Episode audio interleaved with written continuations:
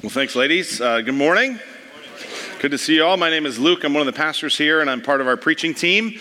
And uh, as we continue our study in the book of Malachi today, um, we've been looking over the last number of weeks at, at, how this book is a kind of wake up call. It's a wake up call to leaders, it's a wake up call uh, to those in marriage, it's a wake up call to any who are manipulating or abusing people. Today, uh, we're going to see a wake up call related to money. Related to money.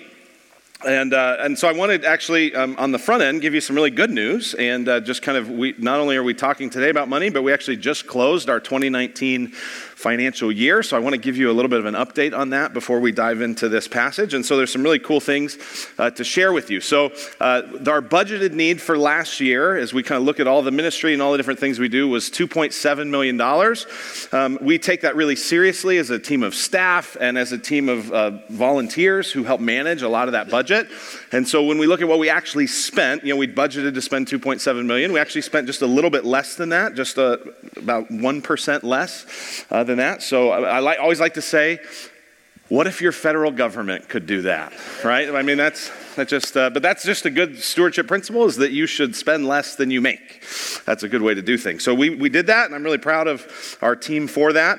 Um, what makes us even better is that last uh, year, the actual general giving was over 2.9 million. So you all gave uh, plenty above that amount, which is really cool. Thank you. Uh, that leaves us with a surplus from last year of about $240,000, which is really great. Just so you know how that happens, is uh, Redemption Gateway, uh, we keep 70% of that surplus. The other 30% we put into a reserve account that helps all the different congregations in Redemption uh, with future and with different things. So over the years, actually, when we bought this land and when we built this property, we were able to do that because of that reserve account. And so it kind of pays it forward for some of the other congregations that are part of our, of our family family. So that's, that's kind of what happens there. Uh, when you take all of that giving, plus Christmas offering, plus Home Away from Home, which was our building account and that sort of thing, you all gave last year, this is incredible, over $3.4 million. Wow, thank you.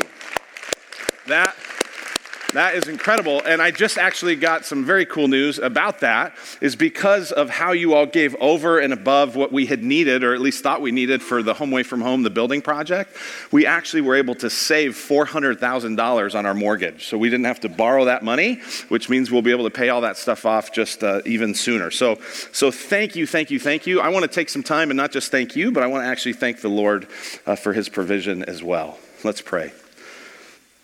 Uh, Father in heaven, we thank you for how you provide for us. Even as this passage here declares, uh, everything we have belongs to you. And so, God, thank you for the way you entrust your people with resources and you allow us to steward it. And God, thank you for so many who steward it faithfully and who give generously. God, thank you for providing our church what we've needed over this past year, and we pray that that would continue. Uh, we want to see people meet you and know you and follow you and have all of their life transformed by the gospel. So thank you for the resources that that takes and for the way you provide that. Uh, we pray in Christ's name. Amen. Amen. So, you know, uh, headed into this year, our budget for this year is going to be $3 million. And if you're interested in kind of the breakdown of how that works, we actually have some half sheets out at the info desk where you can kind of take a look at that budget and how that is broken down and that sort of thing, if that's the kind of thing that interests you. Well, with that good news behind us, We've got some hard news from the book of Malachi. And it feels like that's what this whole book has been, isn't it? I mean, it's just, God is just kind of not letting the people of God off of the mat right? Just when they think they're about to get up, he says, Hey, I got one more thing. Uh, because this is a people who has kind of drifted into half heartedness and into hypocrisy. And so God's been confronting them on a lot of different areas that need attention. And get this God confronts us not to make us feel bad. God confronts us because he loves us. If you remember, the very first line of this book was verse 2 I have loved you, declares the Lord. When God confronts us, when God challenges us, it's because He loves us. It's because He wants to grow us. It's because He wants us to flourish and be blessed. And so that's what this is about today. And so the, the specific half heartedness and hypocrisy that God is confronting in this passage today is related to money.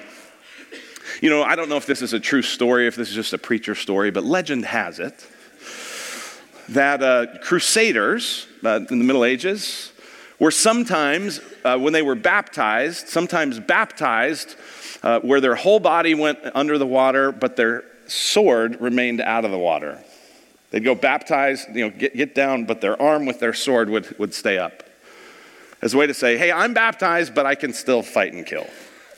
Now, I don't know if that's true, but it does seem like many Christians today could be baptized with their wallets in the air. Say, God, I want all of, all of me, but not that part. And even if you're feeling a little uncomfortable already, like, I knew it, I knew they were going to talk about money. That's my one time to church, and here they are, they're talking about money.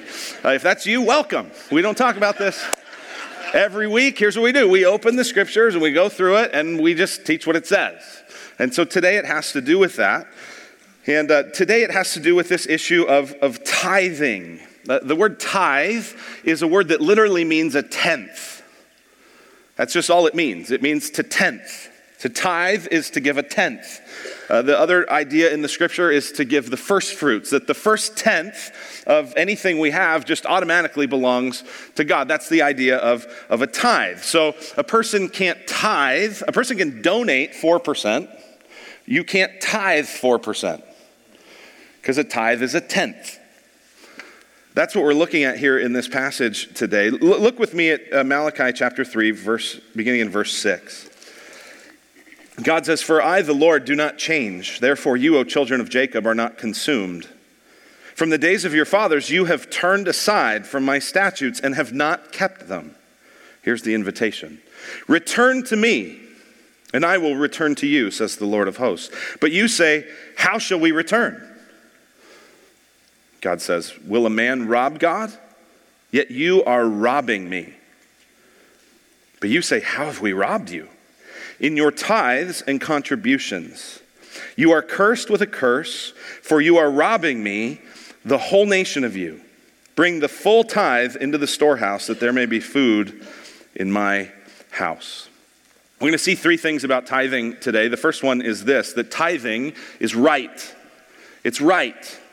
It's right, it's obedient, it's appropriate for people who follow God to tithe, to give a tenth, to give that first fruits just straight off the top uh, of everything they have to God. That's right, that's appropriate, that is obedient. One of the things we know from Scripture is that, uh, is that giving is a spiritual thermometer. What we give to the Lord is a spiritual thermometer. It, it kind of takes a reading of the level of our hearts. There's an interesting place in Luke chapter 3 where John the Baptist is preaching and he's calling people to repent. He says, uh, The kingdom of God is near, repent, repent, repent.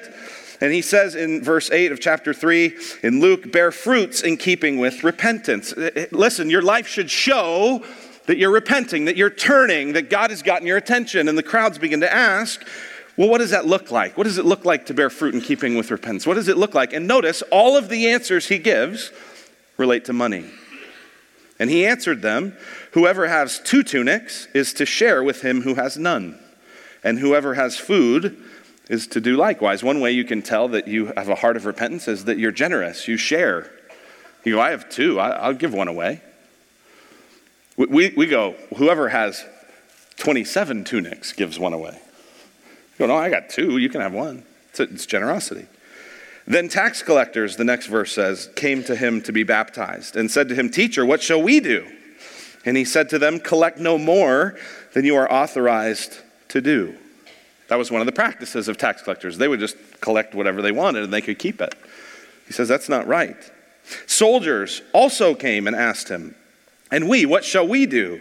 And he said to them, Do not extort money from anyone by threats or by false accusation, and be content with your wages.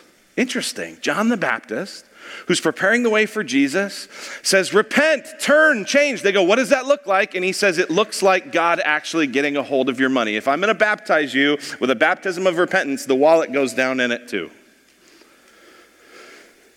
Jesus indicates this same thing later on in the Gospel of Luke. He encounters this guy named Zacchaeus, who was a tax collector and who was very corrupt and he has dinner at Zacchaeus' house. And it says in the middle of that dinner that Zacchaeus stood and said to the Lord, Behold, Lord, the half of my goods I give to the poor, and if I've defrauded anyone of anything, I restore it fourfold.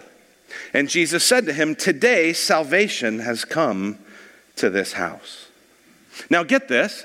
Jesus is not saying that Zacchaeus is saved because he's giving. He's saying he's giving, and that's evidence that he's saved.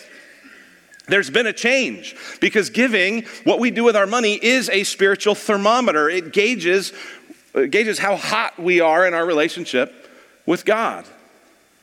The Apostle Paul teaches the same thing. This goes throughout the whole scripture. 2 Corinthians 8, verse 9 says this. Paul says this to the church in Corinth For you know the grace of our Lord Jesus Christ, that though he was rich, yet for your sake he became poor, so that you by his poverty might become rich.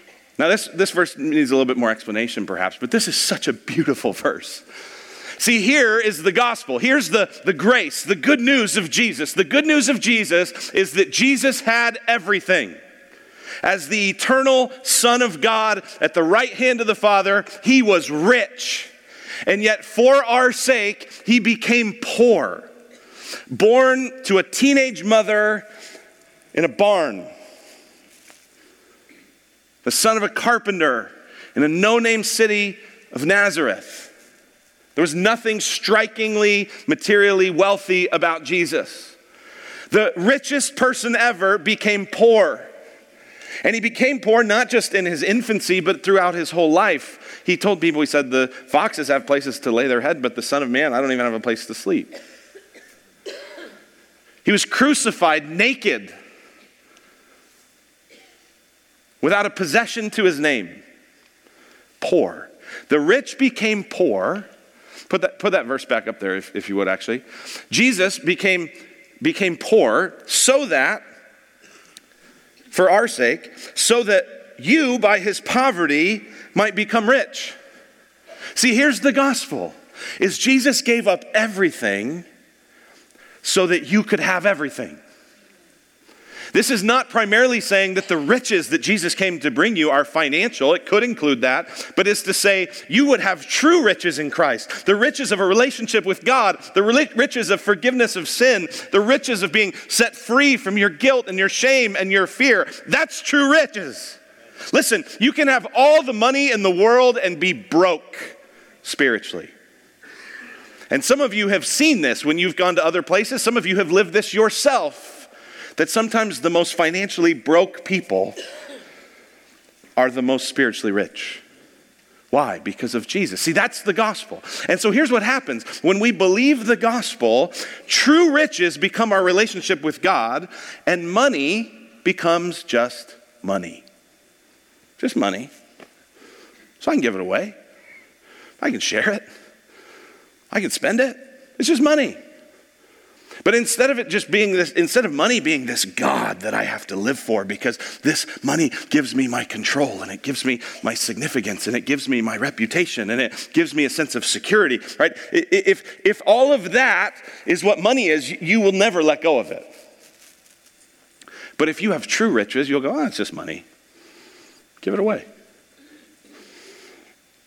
And here's what this passage, back to Malachi, says that if we give less than 10%, we are robbing, stealing from God. Do you see that? I mean, the, the, the, word is mentioned four times. Verse 8 Will a man rob God? Yet you are robbing me. But you say, How have we robbed you in your tithes and contributions? You are cursed with a curse, for you are robbing me, the whole nation of you. You ever been robbed? You ever been, had house broken into or something stolen, something robbed from you? I remember um, a number of years ago, uh, we had gone on kind of a longer uh, vacation as part of the sabbatical that I had in 2015. And we were driving back from Colorado, and we spent the night in Albuquerque. And um, and we didn't really know the kind of part of town we were booking a hotel in. When we uh, booked the hotel, it was just close to the freeway. That should have been our first clue.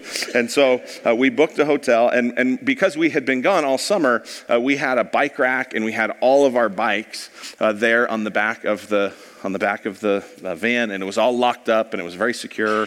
And we had stayed in other places, and it had been no big deal. And I remember I came down out of the hotel room into the parking lot and the locks were cut, and the bands were cut, and all the bikes were gone. And there were signs all over the parking lot. The hotel is not responsible for stolen items. And so I went into the hotel lobby and I said, Hey, I saw the sign. I'm not mad at you. It's not your fault. But just so you know, I had a bunch of bikes stolen. And they said, Oh, we're so glad you're here because actually we, we noticed in the middle of the night someone was doing a patrol and had seen all the bikes off of the thing. And it turned out only one was stolen. So that was good. And it turned out actually the one they stole was the cheapest one. Suckers. they didn't know. But I tell you what, that whole drive home, we just felt so violated. Like that, that didn't belong to you. That wasn't yours. You didn't have the right to take that. You went through a lot of work to take away something that was ours. If you've been robbed, you know that feeling. that's what God's saying. God's saying, You've robbed me. When you don't give me the first 10%, that tithe, that tenth, you're stealing from me, is what God says. How do we return to the Lord? We return to the Lord by giving that full 10% or more. But if you're not up to that, uh, up to that spot, you're stealing from God, it says. And here's the thing many Christians today are perfectly happy stealing from God.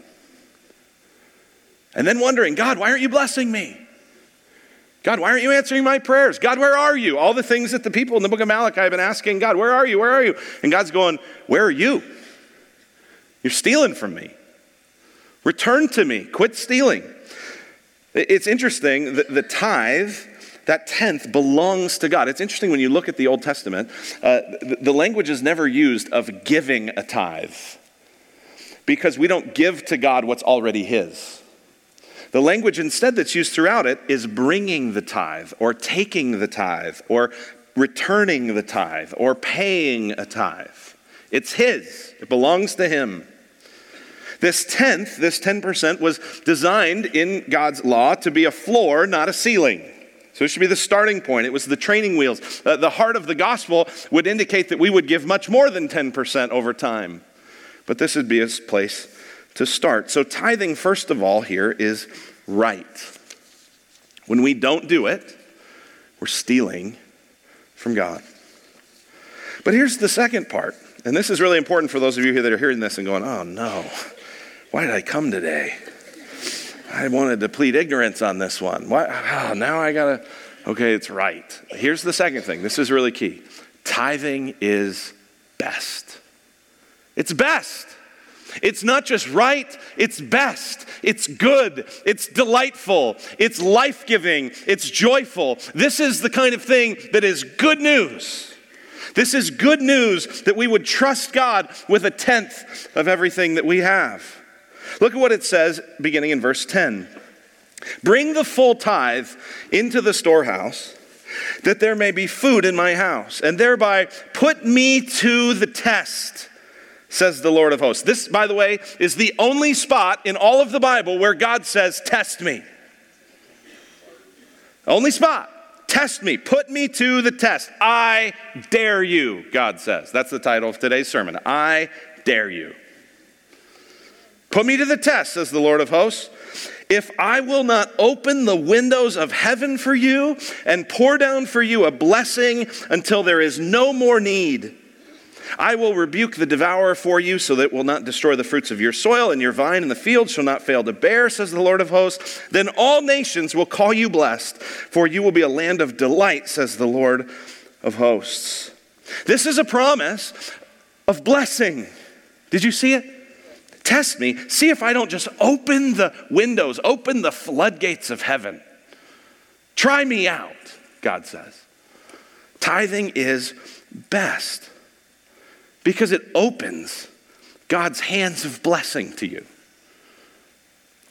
Maybe material, because that's part of this at least. Is the idea of fruitfulness and verse 11. But it might not just be material, it might also be that you grow in holiness that you grow in affection and love for people. It might be the kinds of things that the nations would be able to see and go, wow, you've changed, you've grown. God has clearly blessed you, not just financially, but in all these other ways. God says, listen, if, if, if you give back to me, see, I'm giving to you. If you give back to me, I'm going to keep channeling blessing to you. But if it stops on you, the, windows of my blessing might just stay shut. So let me ask you today are you the Sea of Galilee or are you the Dead Sea?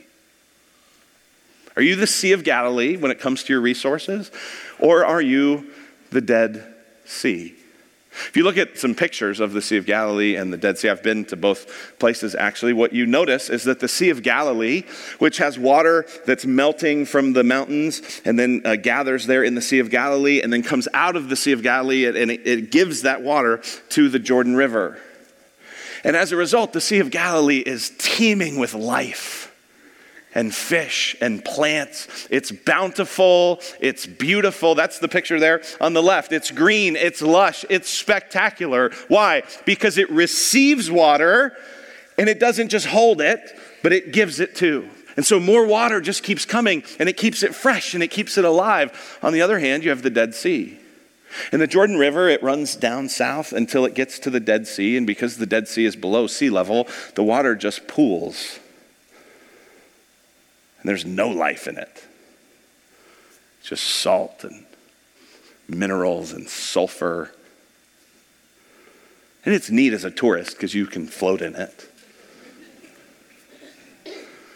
But it, it looks like you're on the moon. If there was a lake on the moon, I mean, it just looks dead. Why?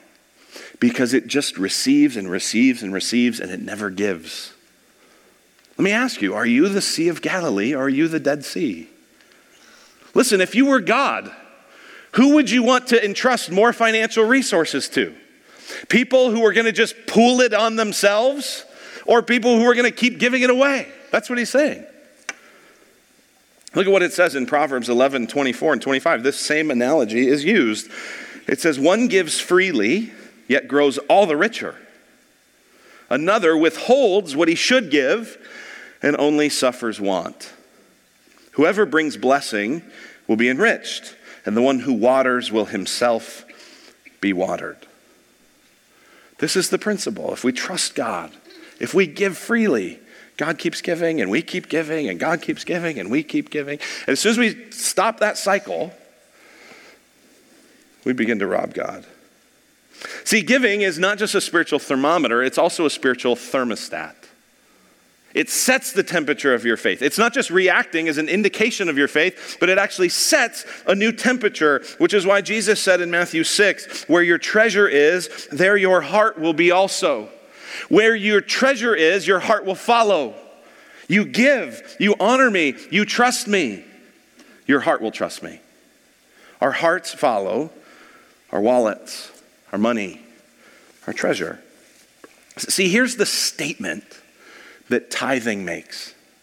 When we, when we give at least a tenth or more of our money, our first, the first fruits, we, we return it back to God. Here's what we're saying We're saying, God, I trust you to do more with 90% than I could do with 100%.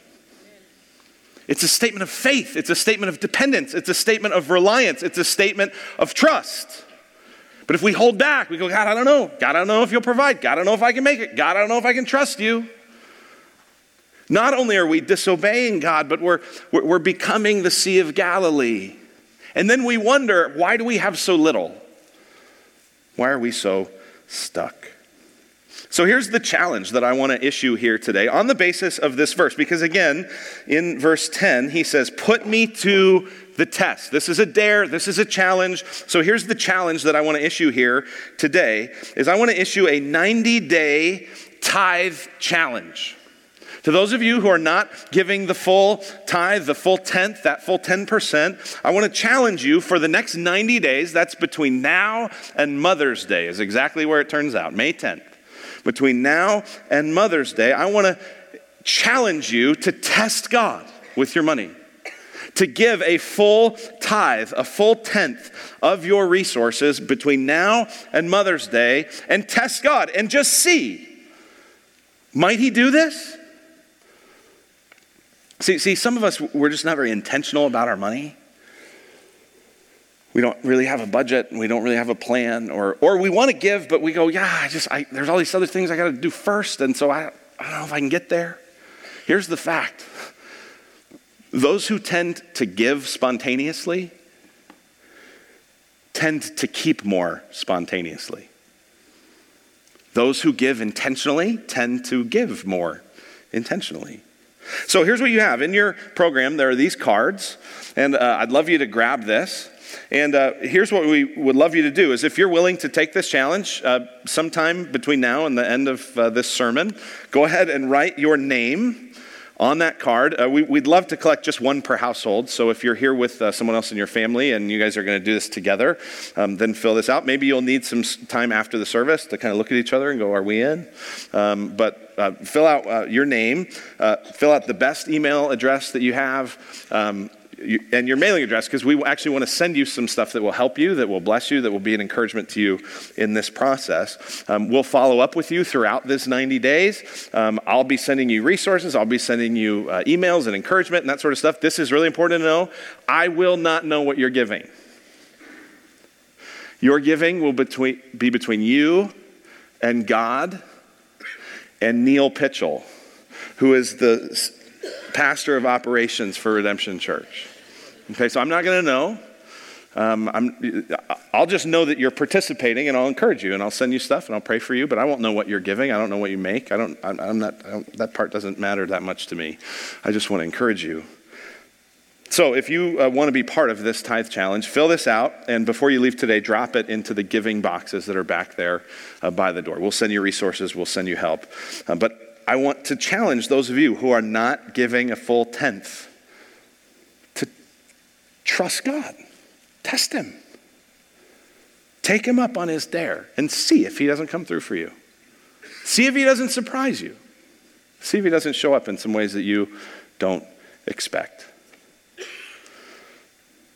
90 day tithe challenge. Now, here's the last part as I just put myself in your shoes is the last thing I want to make sure we say is uh, that number three, tithing is hard until you commit to it. Tithing's hard. This is difficult. I realize that some of you who are not really giving, some of you who are not, uh, you're, you're giving kind of more in a spontaneous way, and this just the idea that you would now get a 10% pay cut is like, whoa. So I thought of a number of very common objections that I've uh, had from people as we've talked through this over the years. And the first one is this some people will say, maybe this is you, come on, that's ridiculous. 10%? Are you kidding? That is a lot of money. Yeah, it is. It is a lot of money. And I guess I would return that question by saying, what makes us think that parting with our money should be any harder than it was for Israel. Was it any easier for them? No. We got to challenge them to do it. Let me also ask you this question. If all of a sudden you found out that you got a 10% pay cut, would you die? Would you die? I don't know that anyone in here would. You'd, it would hurt. You'd have to change some things, you'd have to cancel some stuff, you'd have to make some new arrangements, but you'd survive it. So God's saying, Give it to me. Trust me. Trust me. I'll take care of you. Trust me. I'm for you. Trust me. I love you. Here's the other thing I would say it's all God's money. So, isn't it kind of God to let us keep 90%? I mean, think about this. He could have said, Give me half. And instead, we get to keep a lot of it. Second objection some of you will have is that you'll say, Well, I'm in debt and I need to pay that off first. And I think that that is definitely a reason why many people uh, don't give more generously is because we uh, get uh, you know stuck. The biblical word is enslaved into especially consumer related debt. And so here's what I want to do for you is if, if this is your situation where you're saying, I really would like to do this, I would be all in, but I am like up to my eyeballs in debt, or I just have some debts, I'm trying to get paid off first. Here's what I'd like to ask you to do. Don't take the tithe challenge. Instead, here's what I want you to do. I want you to sign up for our Financial Peace University class. It begins in just a couple weeks. It's $109, which is an investment in your future. If you're not willing to invest in that, then you just aren't going to get out of this situation. You're never going to change. And so take that class. The average household that goes through FPU pays off $5,300 of debt in 90 days. That's a pretty good investment on $109. So if that's you, if you're going, I'm just in debt, I can't do this, that you know what? Hold off on the tithe challenge for now. Go through FPU first. And I bet at the end of that situation, you'll be much more in a position to be able to obey the Lord in this area. Now, you might go, you know what, I just, I don't know if I'll ever get there. And so you do have to ask the question well, how long are you going to keep robbing God in order to pay people? Uh, third objection that maybe some of you have is uh, uh, I know what this is. This is just a money grab by the church. This, I knew it. The church is just in this. And here's what I, here's what I want to tell you. You just saw our year in review. We're doing great. Many of you obey this and you do this and you give beyond this. And I'm so deeply thankful for that. And I hope today you can just feel encouraged and feel blessed. And, and you probably have an attitude that says, you know what, I'd love to give more uh, down the line. And, and so if that's you, do it. But, but we're fine as a church. We're doing well. There's enough people obeying this, and there's enough people uh, with spontaneity taking care of what we have. This is not about uh, what we need from you, this is rather about what we want for you. Uh, this is a path to blessing. This is a path to God opening the windows of heaven and saying, There's more of me available to you. I want that for you. This isn't about what we want from you. This is about what we want for you. That's why we're offering Financial Peace University. It's also why we're offering that estate planning seminar that Alessi talked about earlier. And I know some of you are like, I don't have an estate. That's how I felt when I heard about it. An estate planning seminar? Like, I live in a tract home. Like, I don't have an estate. But, but here's, here's what I do know I'm going to die. Hopefully, not soon, but at some point. And, and here's what happens everyone that goes through that estate planning seminar is going to have the opportunity to. This is a nonprofit organization that we're working with. There's no one working on any kind of commissions or sales pitches. But anyone that goes through that seminar is going to actually have the opportunity for free to establish a will or a living trust. That is like typically a three to five thousand dollar cost. That's why a lot of us don't do it, right? You hear about rich people that have living trusts. It's because they have an extra few thousand dollars to do that. And if you don't, come to this seminar. We want your assets to be protected. We want you to be able to have more security for your family down the line. So, this is not, we're, by the way, as a church, investing a lot of money to make that possible. This is not what we want from you, it's what we want for you. This isn't a money grab for us. Here's the fourth objection that maybe you have is this is uh, you know, there's all this talk about tithing, and here we are in the Old Testament. You know, tithing, that you might say, is legalism. This is legalism. We're not under law, we're not under the Old Testament, we're under grace. We shouldn't be bound by this 10%, we're under grace. And the best answer that I've ever heard to that comes from Randy Alcorn. He has a book called Money, Possessions, and Eternity. Here's what he says there. He says, I've heard Christians argue, often angrily, that tithing is legalism. However, the average American Christian gives 2.5%. Even using 10% as a measure, the Israelites were four times more responsive to the law of Moses than the average American Christian is to the grace of Christ. When we, as New Testament believers, living in a far more affluent society than ancient Israel, give only a fraction of that given by the poorest Old Testament believers, we surely must reevaluate our concept of grace giving. And when you consider that we have the indwelling of the Spirit of God and they didn't, the contrast becomes even more glaring. If you fear legalism, fine, start at 11 or 12 percent. That is spot on. This is the, not the ceiling, this is the floor. These are the training wheels because we are blessed by grace, and so we give even more. Here's the last objection I know some of you have is some of you are sitting here and thinking, I've, I've tried to do this before. Like I feel like I have tried to test God, and it doesn't feel like He's come through. I just can't afford to do this. Like I look at how much money comes in and I look at how much is committed to go out. I, the math just doesn't work. I can't do this. That's a conversation I actually had with somebody uh, who was a faithful person in our church the very first time I taught this back in 2011. Uh, this woman came to me and uh, said, You know what? I appreciate your, the passion of that sermon, but I just can't do this. Like, do you have any idea how hard this is? Like this, her analogy, she said, this feels like walking up to an obese person and saying, we'll just get skinny. And if you've ever tried to lose weight, you know that it isn't that easy. She said, that's what it feels like. She said, I do the math. I, I just, I can't, I can't do it. I've tried to do this at different points and it just, it doesn't work out. And at that point, I had, this was early in my, in my ministry as a pastor. I had, I had a really important choice my choice was am I going to say, you know what, you're right? You're probably the exception. Or was I going to stand on the authority of God's word and say, this is what it says, trust Him? And so I said, this is what it says. I know that's hard. And I don't delight in saying that to you, but, but then I asked this question I said, could it be that the reason why finances have always been so hard for you, why there's never been any freedom and there's never been any margin and there's never been any, any leftover, could, could it be because you've actually never fully trusted God in this area? Could it be that you holding back just a little bit has, has, has kept those windows shut a little bit? And she said, All right, well, I'm going to do this. And so she had to rearrange some things. She had to cancel um, some TV subscriptions, and she had to actually cancel her gym membership, and she had to do a bunch of different things.